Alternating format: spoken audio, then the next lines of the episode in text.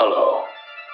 My name is Dr. Mercurio Arborea, and I am the founder of the Arborea Institute. Through our unique blend of benign pharmacology, sensory therapy, and energy sculpting, we can guide you to a new, better, happier you. You're about to embark on a great journey. Let the new age of enlightenment begin.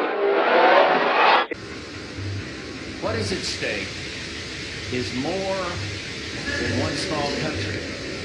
It is a big idea, a new world order. It's no longer a theory. What I'm about to say is fact. The secret organizations of the world power elite are no longer secret. They have planned and are now leading us into a one world communist government. Welcome, useless eaters, to the Odd Man Out podcast, where we talk about hidden history, deep political policy, occult deconstruction, economics, religion, and philosophy. I'm your rabbit hole aficionado, the Odd Man. Welcome.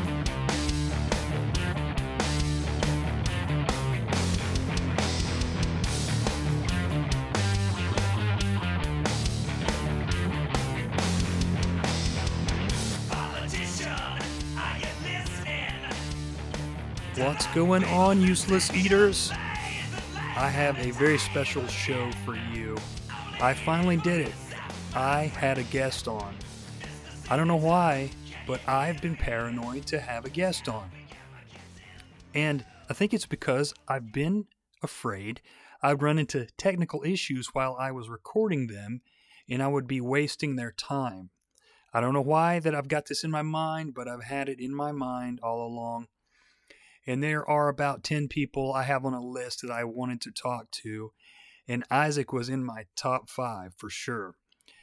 And it must be fate because this is how it came about, him being on the show. The other day, he was doing a live video on Instagram. I was in my car waiting on my son. He was doing jujitsu. The sun was kind of glaring through the window, and I was fiddling with my phone. And I saw that Isaac was doing a live video, and I usually check out his videos on there.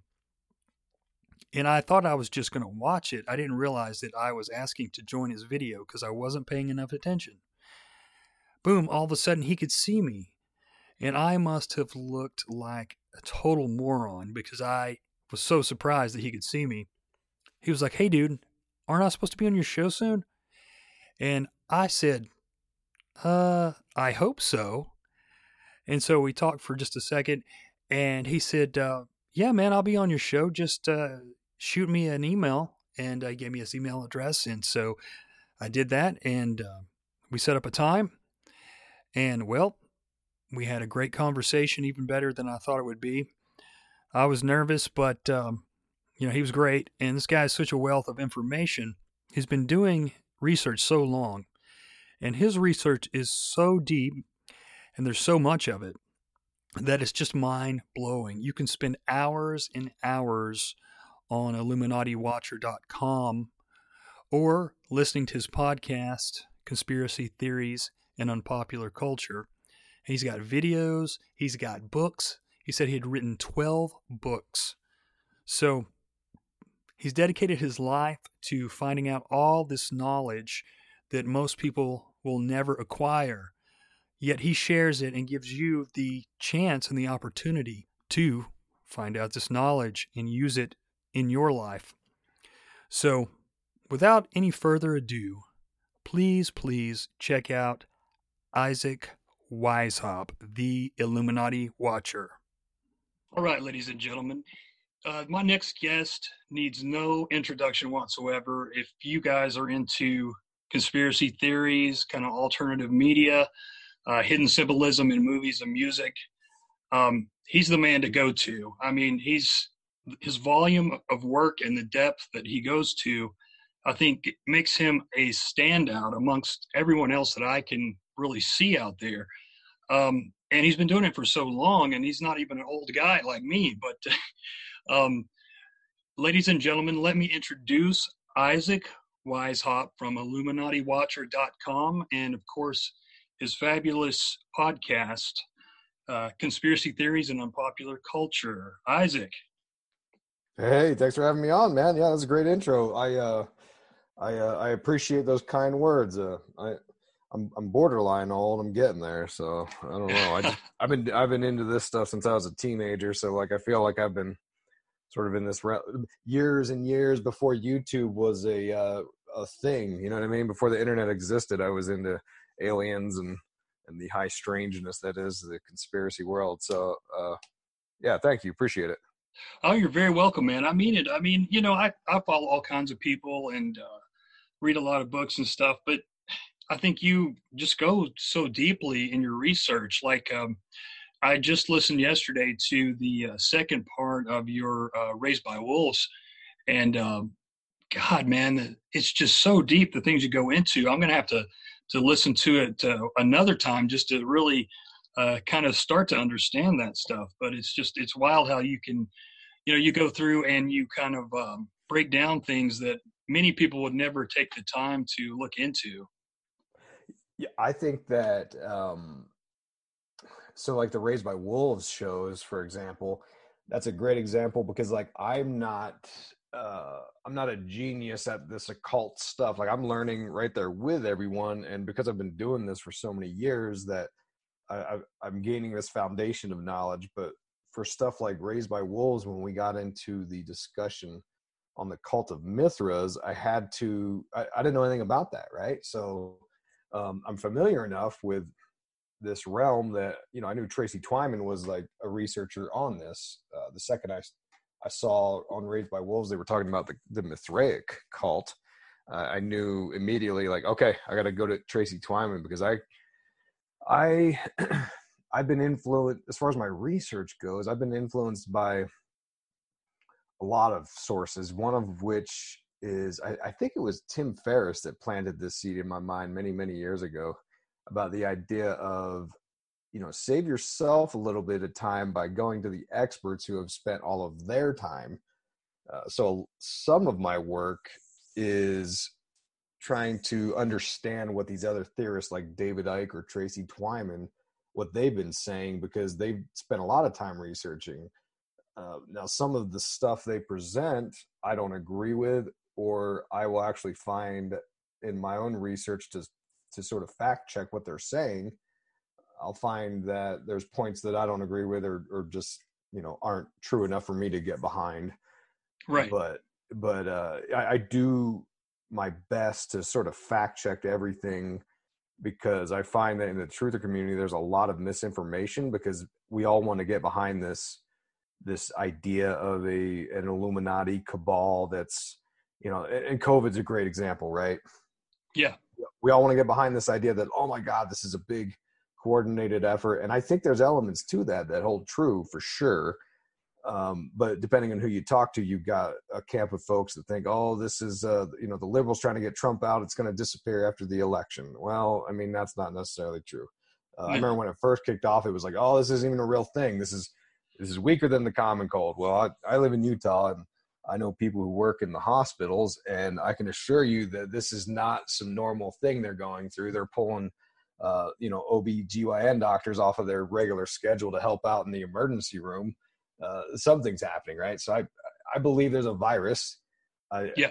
It was politicized 100%, right? Like, for sure it was politicized because, like, you when you look at the uh, the wrestling show that is politics, the liberals will use this to get Trump out and uh, you know, they'll point out every little fault of his on reacting to it, you know, justified or not. I'm not, I'm not here to take political party sides. I think they're both uh, distractions on some level. I think uh, our our efforts to change our world are better handled locally.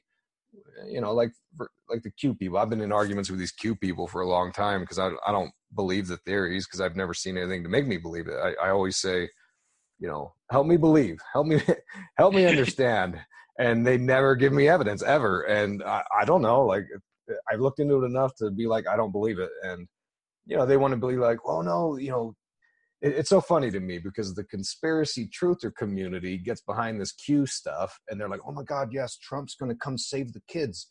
And I'm like, well, he's not saying he's going to do that, but and they're like, yeah, but he's got to keep it from the deep state. It has to be this secret thing. And I'm like, okay, maybe. And yeah. to me, like you're wasting your time when meanwhile you've got these these these outfits like Operation Underground Railroad that are literally doing this. This is their mission statement. Like give your efforts promoting them. Give your donations to them. And and the truther community is the first one to be skeptical of government and uh, how much they can really help. But meanwhile, they want to get behind QAnon and and and Trump's going to save the day from these kids. And I'm just like, dude. So I think Q is a big psyop, honestly.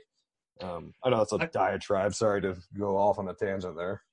No, no, man, I, I totally agree with you. Um, I had a guy the other day tell me on Instagram that uh, Q has the Operation Looking Glass technology, so he and uh, the president can see into the future, and so Trump is going to win in the end, and of course hmm. lock up Joe and and Kamala and all these other people, and um, then he got into the GESARA and NESARA, and basically you probably have read about that where they think that there's going to be this utopia mm-hmm. um, and you know everything's going to be fair and all illnesses are going to be he- you know healed. It's like dude i'm i've got a tattoo that says conspiracy.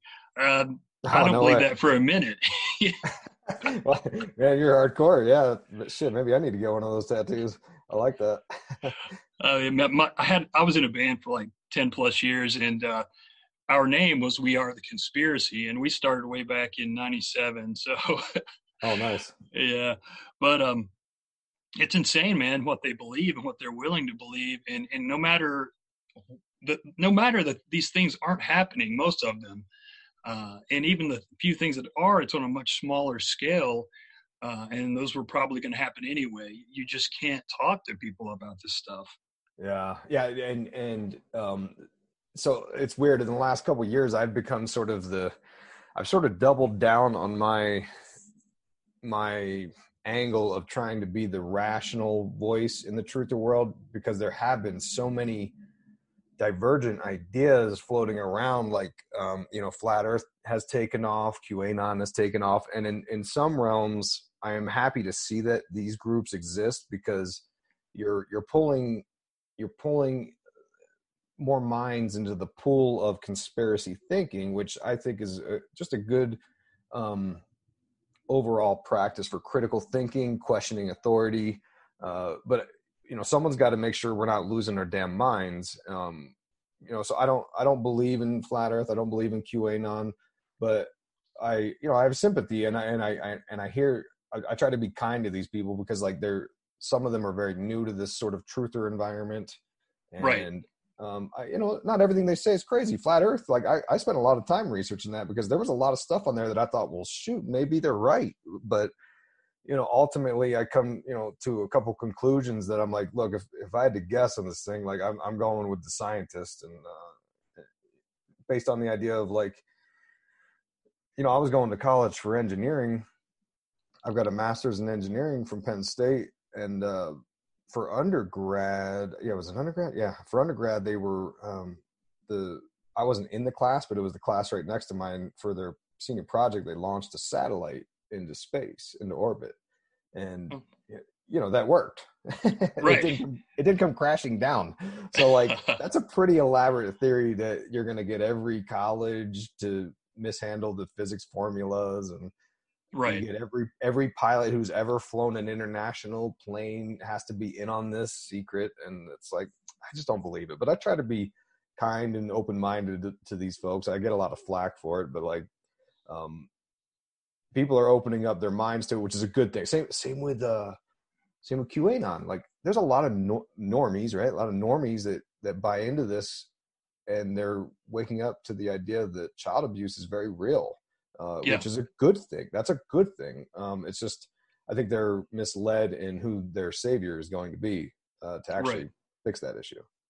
Yeah, I think so too. I mean, it's good that they are at least a lot of them are getting into conspiracy theories and, and hidden history, and they're they're like they're realizing, holy shit, there's this whole world out there of information that I never knew before. So I do think that's definitely good. Um, it's just crazy how you know how partisan both sides have become and it's like I try. I mean, I, I, lean a little more to the right, but I, am like you. I try to. I mean, I don't trust either side. The establishment is the establishment in my in my eyes because it seems like they, you know, uh, they do a lot of the same things. They belong to a lot of the same clubs and, and institutions, yes. but uh, yes. people don't want to hear that. They want you know to be told that they're right, and they want the extreme of one side or the other. And uh, that seems to be where the you know where the money is. You know, everybody's trying to capitalize on this uh, divide and and go after that that particular audience. Um, and I, appreciate what you were saying, man. You try to keep you know you try to keep perspective uh, in the conspiracy uh, community. I realized a while back it's like you got to kind of be willing to put your prejudices aside, your, whether it be religion or politics, if you're really going to go for the truth. And that's what I try to do. And I can tell that you, of course, that you try to do that as well, uh, because you know it's like sometimes you find out things that you that make you uncomfortable or you know make you kind of um, doubt some of the things you might have believed have believed before, maybe for a long time. But um, yep. you know, that's just the part of it. It's part of getting to that truth. Yeah, there's a as far as you know political affiliations. I'm with you 100. percent Like I'm an unaffiliated registered voter. I believe in the voting system to an extent. Uh, I believe in in a government to an extent. Um, I'm not I'm not a proponent for anarchy. I, I, think there's a place, a time and place for government. Um, socially, I'm very liberal. I think everyone should have the free rights as long as they're not harming anyone else. Uh, but you know, in the last few years, I've become more right wing than I ever, you know, on the spectrum, so to speak, more on the right side than ever because all of a sudden the left wing comes out of uh, left field, no pun intended, with their uh, their their cancel culture and their uh, censorship objective, and it's I think Joe Rogan said said the great Joe Joe Rogan. He said it best. He was talking about that. Uh, you know, the only way to combat um, bad speeches with uh, better speech or something like that. The idea that you have to talk things out. You can't just cancel voices, as gross as those voices might be.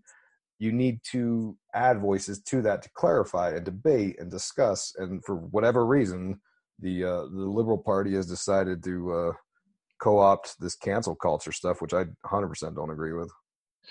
Right. Yeah, man. I, and I know that some of my uh, friends who are are liberal, they I know they don't believe in that kind of stuff. Uh, I think they're just kind of afraid to say anything. You know, both sides are afraid to speak against their own party because they don't want to make them look bad and, and get the other one, you know, the other side make the other side look good. So yeah. nobody wants to say anything, and that's really dangerous, you know, because when you start you know censoring of course it, it's always going to come full full circle and whoever is in charge politically will have more power to censor you and that's you know like like we were saying uh, it's kind of like it kind of seems like a lot of these people uh, run in the same circles at the top. So you know it, it's it's really dangerous to start that whole censorship and deplatforming and all that. Um so i wanted to ask you a question. Yeah. Um, has Axl Rose threatened to fight you in a Siberian death match like he did Vince Neil back in the 90s for using his uh, Use Your Illusion 1 for your new book? Uh, no, not yet. I'm, I'm, hoping he does. I'm really hoping he does because that'd be nothing but good press for me. Uh, that'd really get my name out there if he uh, came at me and wanted to fight me. In fact, I, I'm confident he could beat me up, but like I would take the fight just to get my name out there a little bit better. That's awesome, man. I had to ask you that because uh, I remember being, uh, I was like this big rock kid, and um, I remember he and Vince Neil had some fight, like argument or something, and he, I was listening to the radio, and uh, he challenged Vince Neil to a a death match in Siberia. And I thought that was the funniest thing. I've never forgotten that. oh my God, that's great. Yeah, I, I grew up on that stuff too, man. I loved Motley Crue. I loved Guns N' Roses and Motley Crue. In fact, I loved Motley Crue till I read The Dirt. Uh, Neil Strauss wrote that book about the, the Crue. And, uh, you know, I don't know. Like, I, I felt really terrible about the Vince Neil's car accident. I, and don't quote me on this, but I want to say he was like drunk under the influence and he like hom- killed somebody or killed someone in his car or something, and um, right kind of resumed partying the next day, uh, from what I recall. And I was like, man, I got it was too real for me, and I was like, God, you know, it sounds like fun and games, but like whoever's family that was, that sure sucked for them. So like Right. I kind of lost a little bit of respect for the the Crue, but you know I still love them. They still got a place in my heart. Right. Yeah, exactly. Yeah, they're scumbags for sure. but they Mhm. made some good music, man, for sure. Yeah, exactly. Yeah, that's that's a, another big thing about this cancel culture that I always sort of campaign for is like, you know, yeah, these artists are flawed. Like Michael Jackson's a prime example. Like I think that he did mess with those kids. Um, right. I think he was also victimized himself. I think he was a Yeah. victim of celebrityism. His own dad was trying to like make money off him, and you know the list goes on and on. Like I, I feel I have sympathy for Michael Jackson, but I also do think that he messed with them kids. Uh, so like, you know, no one's trying to cancel Michael Jackson music. Are you kidding me? it's like, you know, uh, Chance the Rapper. In fact, he just uh, sent out a he this whole piece on Twitter about how he he was like, oh, here's a here's a playlist for the aliens because you know now we're pushing aliens down everyone's throat, and uh, it was nothing but Michael Jackson songs, and I thought, well, that's a curious introduction to mankind. A guy put a choo choo ch- train in a amusement park in his backyard to lure kids to sleep over with him, but you know, but, Yeah. you know, the point is like no one's no one's getting rid of Michael Jackson tunes. Like we're not talking about that. We canceled R. Kelly because it was like, well, we can do without R. Kelly, but no one's canceling Michael Jackson. Come on. Right. Yeah, exactly. I remember having a conversation with someone in uh, probably the mid to early 2000s, someone I was working with at the time. And we were talking about Michael Jackson. And I said, Yeah, he, he makes great music, but um, don't you think he's a pervert? And she was arguing with me against that. And I said, Well, just think if, if a guy acted that way, just some normal guy was on your block and he did the same things that Michael Jackson does. You know, and it's like, of course he is, but Yeah, he's a talented Yeah. pervert, you know. Yeah, yeah, and, and I think that's like sort of the cognitive dissonance people have with the politics too. Like they just, ref- and I don't understand that thinking at all, man. But like that's how people think sometimes, and uh, you know, you know, someone's got to shake shake them loose a little bit. Right. Yeah, it's definitely become a cult, man, big time. And it's I guess it's always been that way, but oh my God. I guess thanks to, you know, social media, which is a blessing and a curse, like a lot of things, it's made people so much more partisan. And uh, you know, they're just really hard to approach and talk to and in in in politics in general, it seems like it's such a they feed us such a shallow line of of thinking, you know, like uh, the, the narratives are so shallow and but they know that we'll take the bait because we're just so tribalistic and uh, emotional. you know? Yeah, right. Yeah, appealing to the emotions is you know, and that and this goes back to and all this stuff we're talking about is sort of conspiracy 101, which like a lot of people first get into this talking about like uh, Orwell's 1984 with you know talk about banning free speech and mass propaganda, brainwashing like Edward Bernays propaganda. Like this is all stuff that like really gives um, traction to a lot of conspiracy theories. Is the idea that not only is this possible, but this has already been done. So, um, Right. Yeah, I think I think a lot of people this year more than ever are sort of waking up to this idea and and looking to the truther community because there's so much distrust of the mainstream media now, you know, and rightfully so. I, but but and it's kind of like um, the way I think of mainstream media and the uh, the uh, like the CIA, the ABCs, you know, your your ABCs, FBI, CIA. I- Yeah. I, don't, I don't think the whole organization is like in on this secret nefarious plot. I think there are factions within these groups, right. maybe even the uh, the handlers, the the the high level, you know, deep state, whatever you want to call them. I, I think they exist. I don't, but I'm not out here saying like, oh, we need to get rid of every every CIA agent, get rid of every FBI, get rid of all the news, because it's like, well, well, who's going to give us the news then? You know what I mean? Like, right.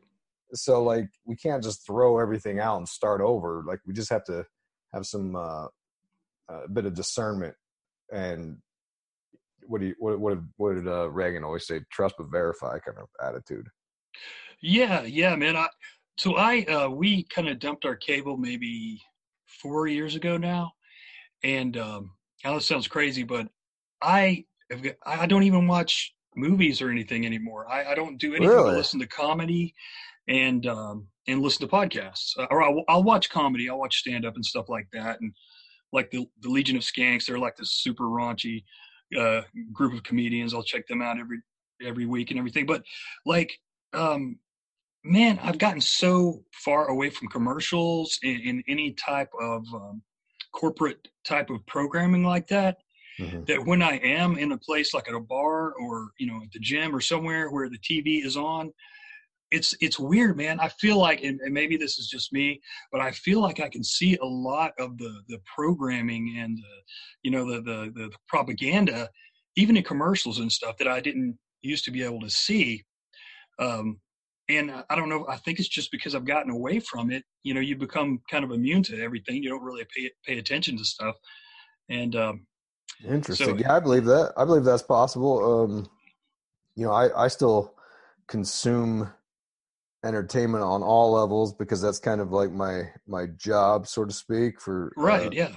Reporting on this stuff. So um, and sometimes it's pretty painful, but uh, I definitely try to get like uh, stuff on the DVR that I can fast forward because I can't stand commercials. But uh, they're right. they're just so blatant. But I've heard that like that's the point is like um, they don't care that they're blatant and that it's obvious what they're doing. Like they're it, because to me it goes back to a lot of these ideas of like Carl Jung and and Plato with the uh, symbolism, talking to the subconscious and manifesting reality and that's why like they don't they don't care that the commercial is obviously got an agenda it, it doesn't matter they they just want you to absorb it uh, so that it can sort of do its magic and and manifest itself into your life later on right yeah i think you're right man um i did want to mention one thing that I, and i bet you're familiar with this but a couple years ago i ran across a book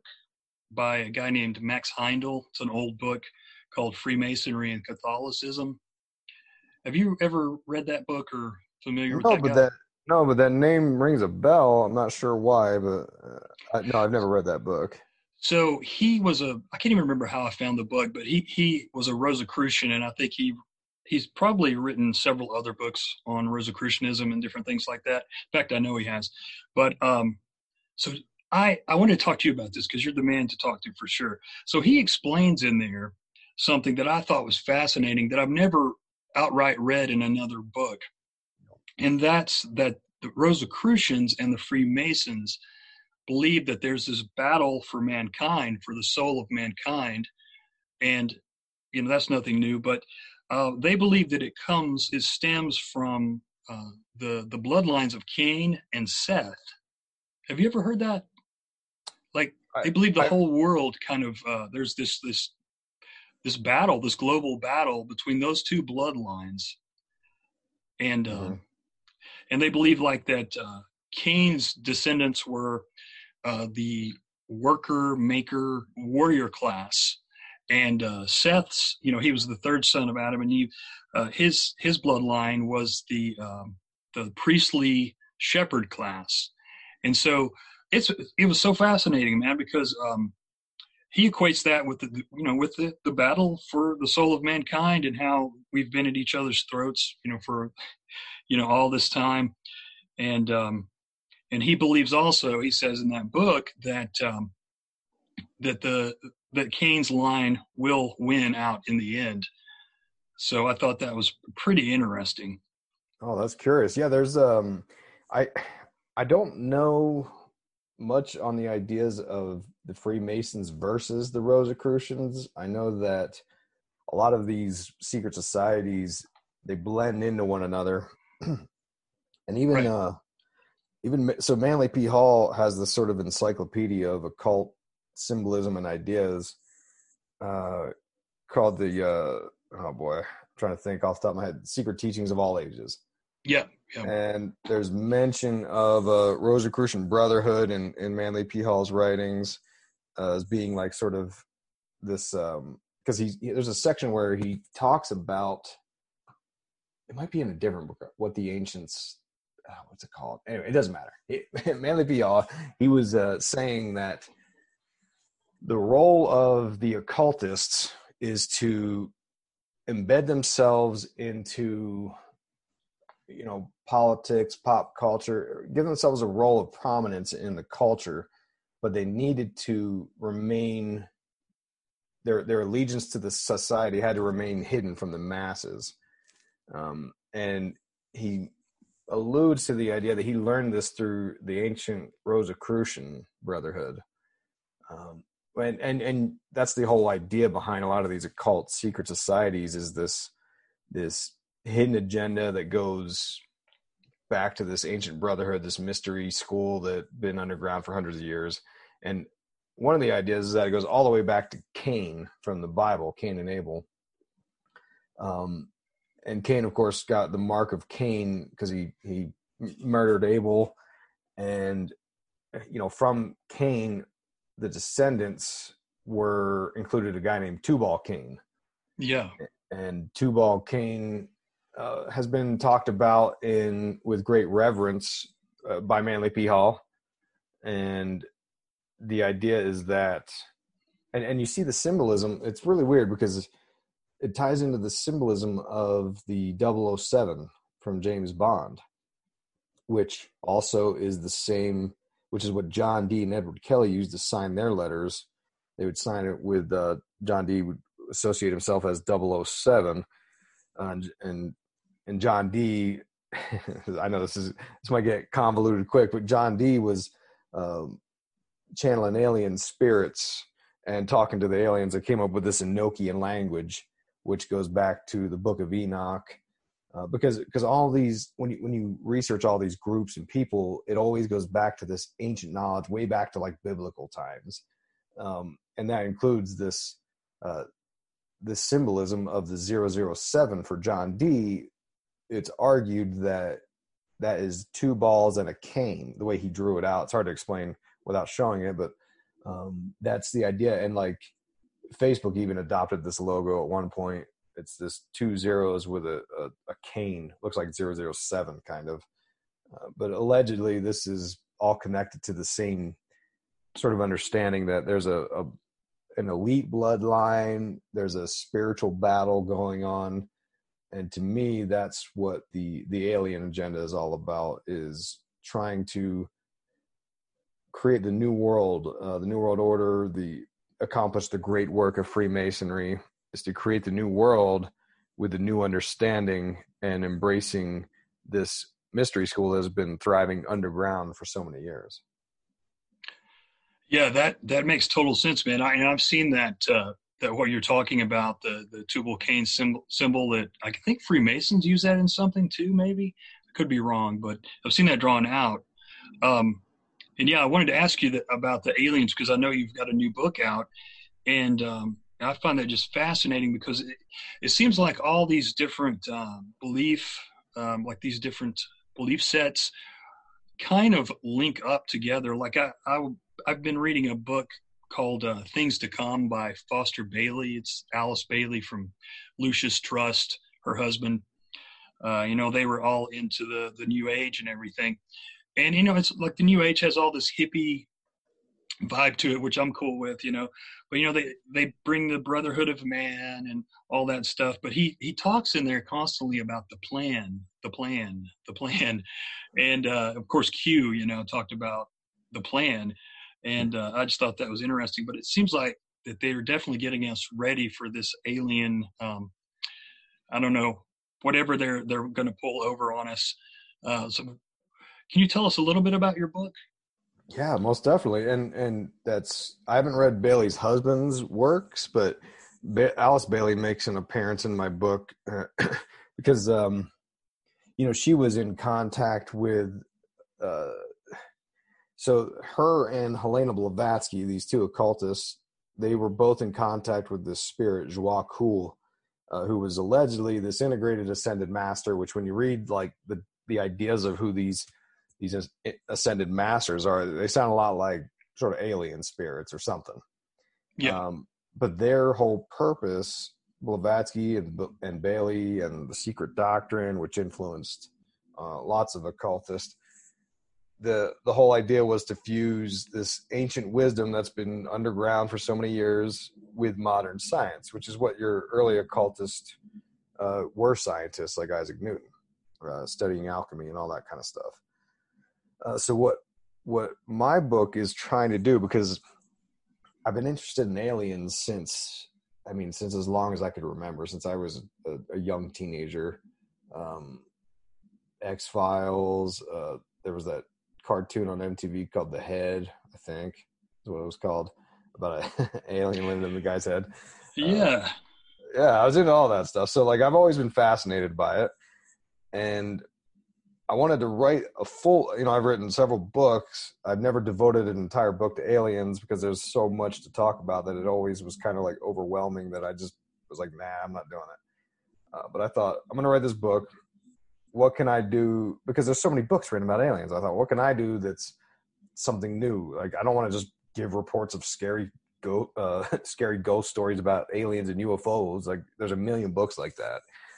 And I thought, well, I'm just going to do with what I have been studying for going on 10 years now. It's the occult and the symbolism and the occult philosophies that are embedded into entertainment. How does that fit into the aliens and UFOs? Because one thing that was clear to me was that the the uh, the concept of aliens and embracing the idea of extraterrestrials living living out amongst the stars and and possibly interacting with us or even creating us or genetically modifying us that is gaining traction um, especially because I, I wrote my first book in 2011 or 2012 and back then the attitude was very skeptical about aliens and ufos in fact i think i if i recall in the book i sort of go through efforts to sort of defend the idea that look extraterrestrials could exist. I mean that's what jesus christ was and there's a lot of christians out there. So like on some levels we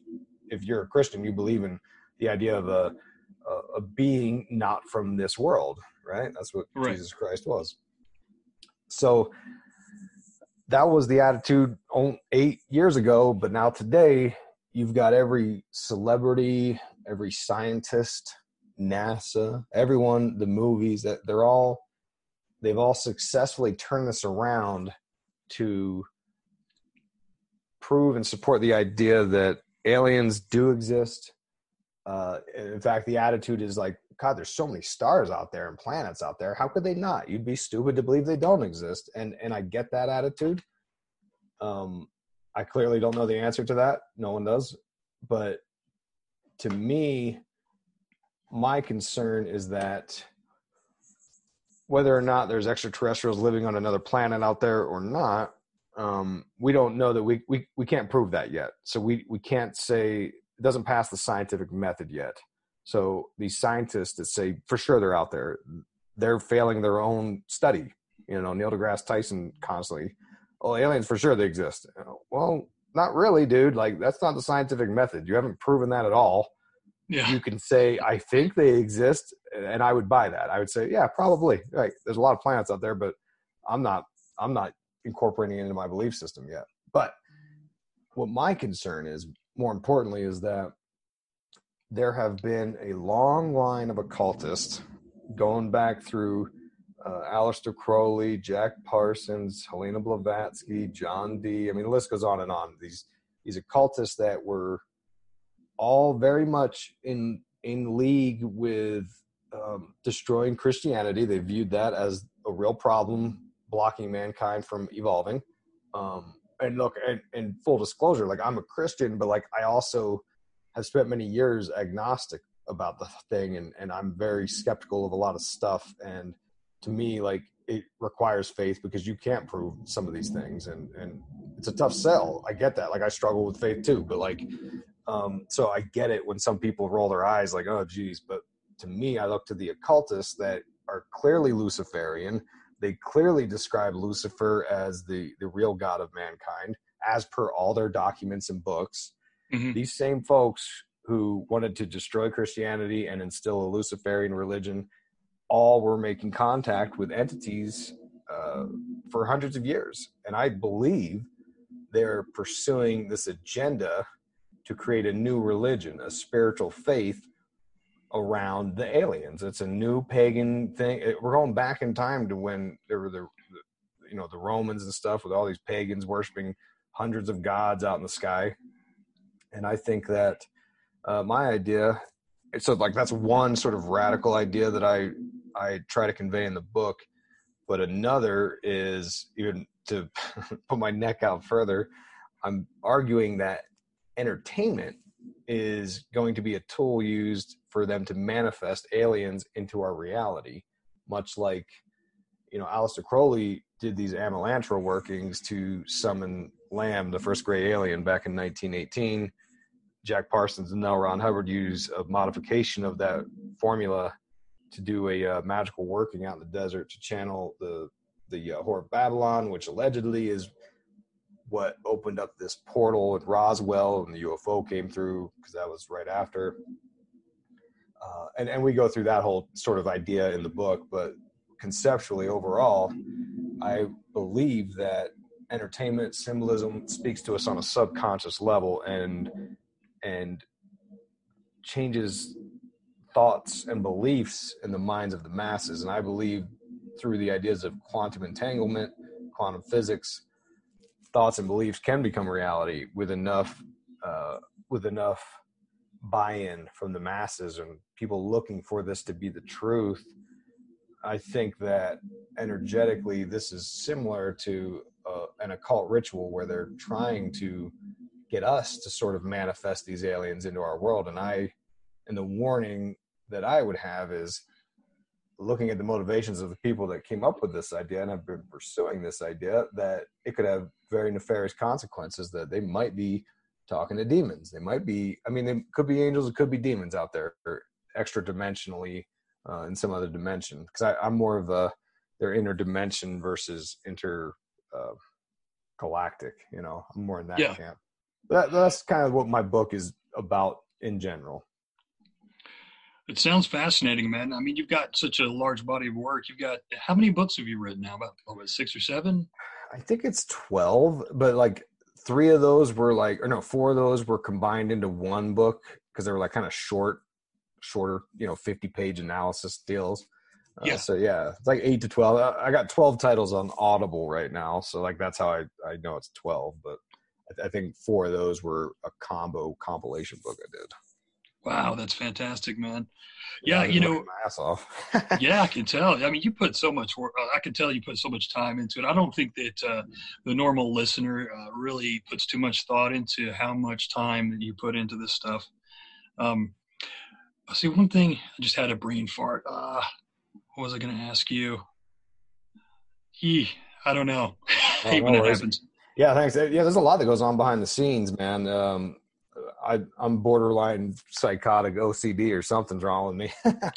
it's an, it's become, uh, it's been quite the obsession for me to try to, because I spend, I sort of divvy up my time with researching, reading these, because I find that I've given up on a lot of truthers, and now I'm building this sort of massive library of books that I'm trying to get through. I mean, I got a pile of books I haven't read yet, um, and I'm trying to get through trying to do uh, enough reading every day, then I sort of look for these ideas in pop culture on the movies and stuff like that.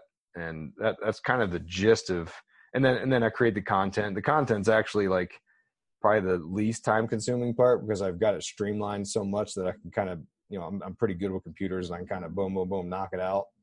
Yeah. Um, but you're right, man. It takes forever to do some of this stuff, especially when you're setting it up or doing the doing the first you know the first time you're doing a, a show or a video or something like it you got to get the artwork and the music and it's like ugh it's a lot of a lot of mundane stuff but once you get it going once you get it rolling and you get it set up then it's a little easier. Yeah. I, know what I, it was that i was going to mention um, you may be familiar with this but I, there was a book from, i want to say from the late 60s maybe early 70s called the report from iron mountain. And I know at first they claimed the book was uh, a, it was a, about real events, and then there was some flack about it, and um, then they claimed that it was fiction. But uh, there was it was all about these crazy things going on behind the scenes in government. Uh, a lot of things that have come true since then. But uh, one of the things was that there was a plan that if, if in case the population, the masses ever got too out of control for some reason, they would uh, stage an alien invasion.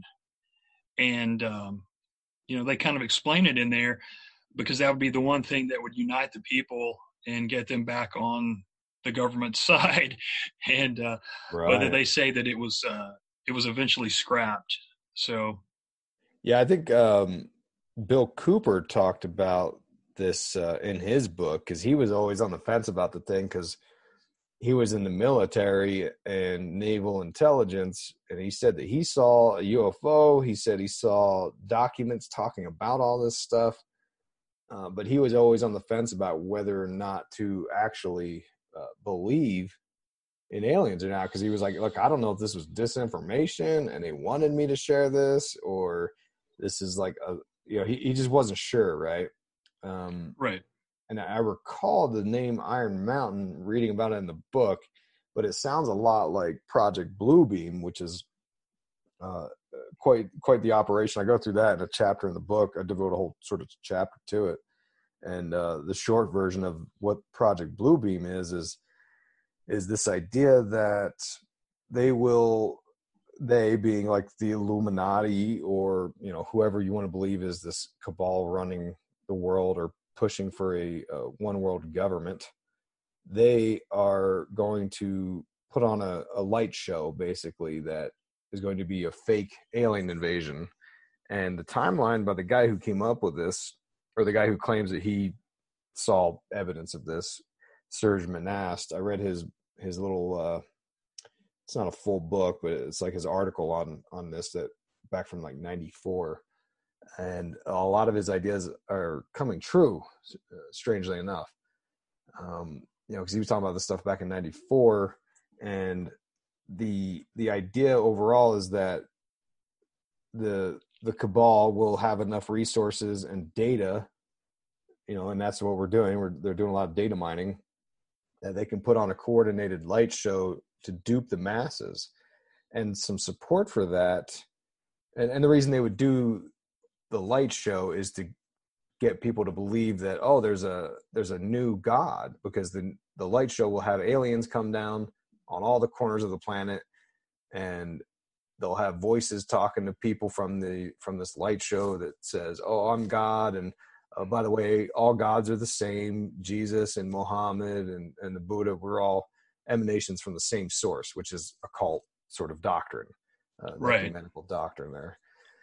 And they're going to put on this light show and uh and it's going to be very subjective but the concern i have that because this sounded nutty. Years ago i remember hearing this and thinking like oh, i don't know if i believe this one. But when you have this idea of 5g rolling out because i did a full analysis on 5g in one of my other books uh, that is what they call the internet of things. They're going to have every device hooked into the the uh, the internet basically. And these devices could assist in this elaborate light show. You add that in with holographic technology and drones. Uh, you know, you see these drones are very coordinated shows, like at the Super Bowl. Man, that looks pretty realistic. That, yeah.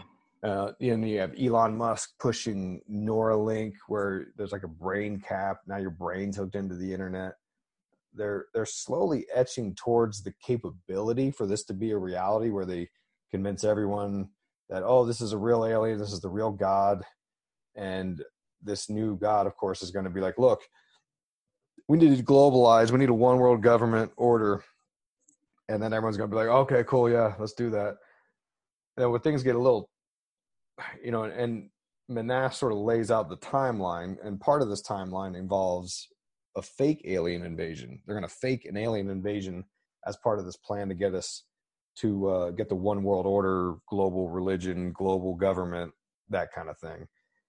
Um, and look, I don't know if I don't know if any of this stuff's going to be true or not, but like they sure are laying the foundations to make that happen since '94 when he was writing about this.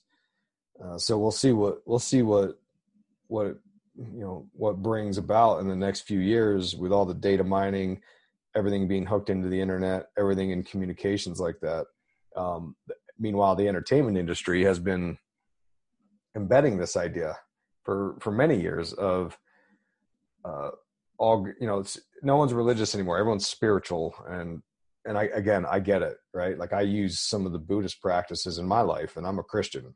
Uh, so like there's th- there's this growing idea that like people don't have allegiances to religions anymore. Organized religion has let them down, and it has on some levels. So there's a been this this trend of thinking like, well, you know, God is just a cosmic consciousness, and and that and that fits into the Project Bluebeam narrative. So we'll see what happens. Yeah, man, it's and even on a, a just a basic human level, if you're not even into conspiracies or you know any of the hidden stuff, um, it feels like something we're being prepared for something, and it feels yeah. like they're getting closer and closer. Um, and it's like you say too, because I'm a Christian too. I don't, I, mean, I don't talk about it like like you. I don't wear it on my sleeve because man, I like to drink and, and, play loud music and do crazy things. I'm not an example, you know, of what people should be, but dude, I, am with you, man. I do the same thing, dude. Like I'm doing all these things that I'm probably not supposed to, but I feel like that's most. I feel like that's a lot of people out there, and those voices aren't really heard ever. Uh, yeah. Because people want to put on this show that, like, oh, I'm a Christian and I do the right thing all the time, and it's like, oh man, uh, right. A weird. That's a weird life to live, but anyway.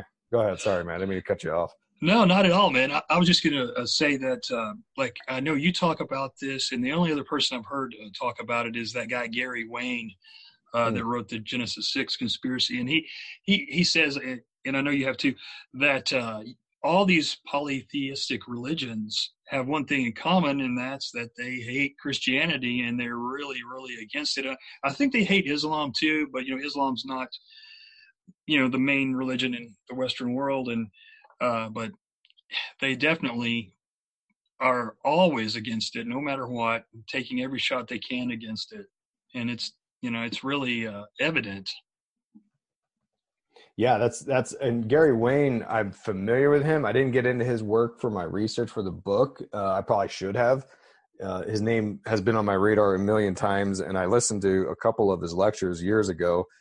Um, I think he, he's the guy who talks about the Nephilim a lot, right? Right. Yeah. Yeah. Yeah. I I I want to get. I, I need to get into his body of work and then see if I can get him on my show. A lot of people requested him. I guess he's got some, you know, and I recall it being a pretty good lecture, the one I saw. So. Yeah, I I've actually um, I asked him to be on my show, and I didn't think he was going to be on because uh, it took him two or three weeks to get back to me. But he's supposed to be on in a couple of weeks, so um, I'm, nice. I'm really looking forward to it. Uh, I read that book, man, and he it's it's a really good book. It's really thick. He's got like 200 pages of just end notes and references, but he covers. It's it's kind of like to me, I, I, would describe it as the alternative history of mankind, and he starts into prehistory, and um, it's not like he's a Christian, but it's not preachy at all. It's not nothing about that, uh, and he ties all these different uh, societies and ancient societies together and, and, how they had so many things in common and their legends and different things like that. And then he gets into the bloodlines and goes into, um, you know, like the um, the Templars and and and all the bloodlines that still, uh, you know, are, are relevant today. So it's a it's a good read. Yeah, I'll have to check into that. It sounds like it's right up my alley with all that stuff. Yeah, it's one of those. It's like you kind of leave it uh, by the desk because it's kind of he's got so many references that it's good to you can look back and be like, where did he get that information? I've bought several books just from his reference notes. Nice. Well, dude, man, um, I really appreciate you being on, man. I knew we'd get along great, and uh, love your show. Love the stuff you do. Uh, my wife's a big fan as well. Uh, I know you've got a new podcast uh, coming up on Rokfin. Is that right? Yeah, yeah, and let me take two minutes to explain what's going on here because uh, for the people that are familiar with me, I so I've got this podcast, Conspiracy Theories and Unpopular Culture, and I've been banned off of everything already. So I I shifted over to podcasting, and and that's been really good. I think I've been doing that show since 2014, and I started a Patreon where they get like bonus, you know, shows every month and a bunch of other little perks, and that's been good to me but they are very much into censorship at Patreon. But like I said, I'm not censored. No warnings have been given to me. Everything's totally kosher between me and Patreon. I have no problems. However, uh, a lot of people messaged me when they they banned a bunch of accounts in October, not mine, and a lot of people said, "Look, I can't stand for this anymore. Um, if you go anywhere else, let me know because I'm bailing on Patreon." I said, "Okay, I understand because I get that. I get that. I don't. I'm very anti censorship." So I ironically was also in communications with Rokfin, which is a company that prides itself on free speech. They have a whole free thinking media category. And it's basically what Rokfin is, is it's sort of like a Netflix where you pay one subscription fee and you get access to all these people's different bonus content. And I said, look, I said to Rokfin, I was like, look, I, I want to keep my Patreon going. Like they haven't banned me. Things are good there. I like it.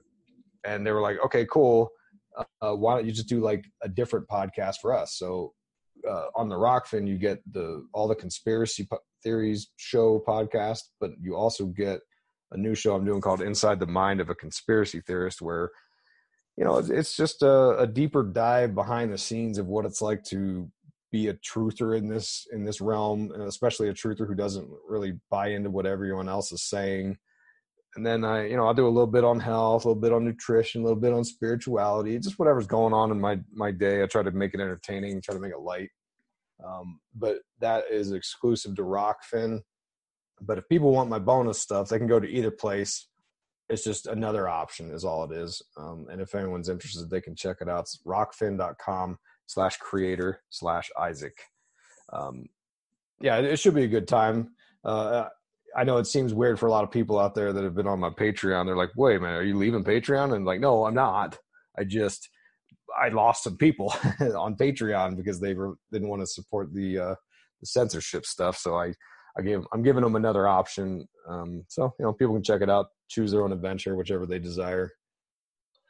Yeah, man. I mean, we uh, need as many outlets as we can get nowadays because of the censorship. Because you just never know, man. Like dude, I, I blog, I've been blogging forever and, and, just talking about stuff, and nobody wanted to really even listen. They think I'm, you know, thought I was crazy. Then I got on Instagram, and people went nuts, you know, and it was like these younger people were really identifying. I could tell that they're really hungry for new information. Yes. And uh, you know, so if you find this one outlet that works for you and you go for it, but it's it's not promised and it could be gone tomorrow. So I don't blame you a bit. Yeah, I, um, and I'm not, and you know, I always tell people if they go to my website, illuminatiwatcher.com slash start, there's an email sign up. That's the one true and only verified way that you can stay in touch with me if I get banned off of, you know, I've been shadow banned from Google. I've been completely banned from YouTube and uh, Amazon blocked one of my books, uh, which you can get for free um, on my Gumroad store now. But uh, yeah, it's, uh, it's the censorship is like unreal because especially because I'm I tried to take a neutral stance on things, and I think what happened was YouTube was was was waking people up too much because I was in there during the heyday of YouTube, and I had a you know seventy three thousand subscribers at my peak before they banned me, and I think it was opening up too many minds to it. So that was the first thing to go, and uh, that's yeah. We keep jumping from platform to platform, but we keep getting banned everywhere. And Rokfin assures that they will not do that. So I'm like, okay, I'll, I'll try this one. So, um, you know, Patreon still works for me. Patreon's been good to me. I've got no bad words to say about Patreon. So uh, I just giving people another option of where they can find me. No, man, that's good. That's definitely a good thing. And one more thing I want to say before uh, we go that one of the things I like about you, man, is you obviously you're a very intelligent person and uh, you have an education, but you you talk to people like a regular, you know, regular guy. You know, I feel like I'm just sitting there listening to one of my bros, and and that's rare because a lot of guys are either too arrogant, they come across too arrogant, and that's just a turn off to me, or um, you know, they are so they they come at you in such a scholarly way that it's boring as hell. so, so I think. Yeah, thank you, thank yeah. you. I, I I pride myself on that, and I because I I also feel like put myself in the, the, the seat of the viewer and the listener, and I, I, I want to entertain them and keep them listening. And I've, I've, I'm with you, dude. I've heard enough of these people that can't make it entertaining, or they're too busy trying to use highfalutin words, and it's like, oh my god. I, in fact, I, I bought a. Uh, I, I'm a, a big fan of Mitch Horowitz's research. He's an occultist, and he he puts out some pretty good information. And I bought a uh, event he did one of those like uh, online streaming events that I bought into a two hour lecture and I mean, I couldn't make it 30 minutes. I was like, oh, forget it. Just take my money and I'm done. I backed out because it was so boring. Yeah, yeah, man. I've definitely listened to some guys like that, and it's just you can't you can't remember anything because it's just too mundane and yeah, yeah. Like I, I don't know if they're just trying to impress everyone or, or or what. And like for me, like that's so far beyond the point of what I I'm just I'm trying to entertain and, and get the message into people.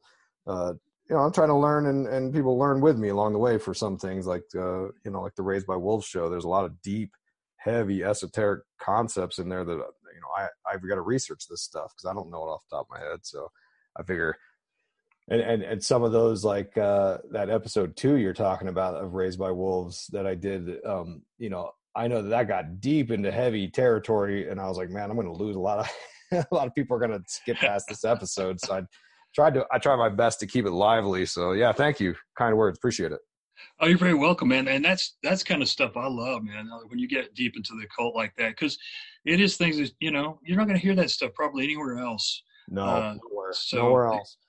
Nope. And and it helps to understand the world we live in because our world was created by the occultists in, in many ways you know there's they've had a huge influence anyway on our our world and uh, our customs and stuff like that. So uh, it helps you to you know understand why certain things are the way they are why certain things are happening and it's really amazing. Yes absolutely. You, you said it correctly. Yep that's exactly it man. The occultists built our world we better learn what they're trying to do yes, for yes. sure, man. Well, Isaac, man, thank you so much for being on. Uh, it's my birthday. I'm 45 today, and this I couldn't have got a oh, better cheers, birthday man. present. Yeah, nice. Thank you, man. Thank you. I'm gonna um, here after a while. I'm gonna go have about 10, 10 uh, stouts or porters, and uh, or maybe not 10. I'll, I'll do like seven. Hell yeah, dude! Drink one for me. Yeah, it's my favorite, man. I like I like dark beers, so I feel you on that. Yeah. Awesome, man. Well, have a great day. And uh, anytime, man, if you ever have anything to to promote or you want to talk about anything, man, hit me up. You have an open door here, and uh, love to have you on, man. Definitely, man. Thank you. Happy birthday, man. Have a good day. Thank you. You as well. We'll see you, man. Right. See ya.